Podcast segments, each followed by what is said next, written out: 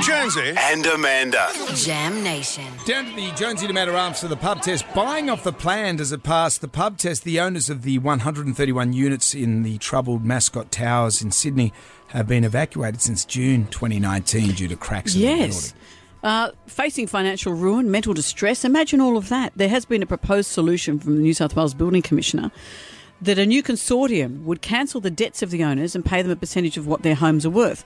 But there's a story in the Herald this morning of a couple in their 80s who had Hmm. Veronica paid, and Cliff. they had paid off their place. So having their house just worth less, because Hmm. who's going to buy it, is of no having no mortgage is of no advantage to them. and they're an elderly couple. Uh, they're in their 80s. And they don't. When you get to your 80s, you you- don't want to be stressed with stuff like this. Well, no one wants to be stressed with stuff like this. Your life savings going like this. Pros of buying off the plan: you can defer your stamp duty. You've got time to arrange your mortgage. You don't pay it all up front. Um, you can be involved in the building process and make some design choices along the way. Obviously, with the cons, you cannot walk around it. You cannot feel the space. You cannot see the quality of the workmanship. I think if I had any advice to give, would be uh, check out who the developer is. Make sure it's someone that's had form building good uh, buildings. Like, because there are good developers in the city, and there are bad developers in our city. So you have to do your due diligence. Buying off the plan does it pass the pub test?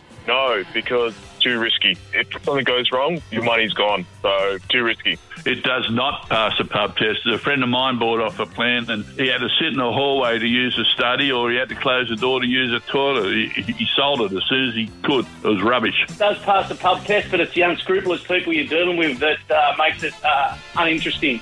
You pay all, pour all this money up front, and then they give the sunshine clause and get rid of you when the prices go up. So, look, it passed the pub test if you're dealing with the right people. This, I think you meant the sunset clause. The which, so there's a deal where if it's not completed by a certain time, you can get your deposit back and some additional money. But there is rumours that some mm. people string that out because by then the property's gone up. The the builder then makes some money and you Yeah. don't get a house. Or the sunshine clause could be that dodgy developer. Oh, no, it doesn't have a roof. You've got sunshine. sunshine. Thank you for all your calls.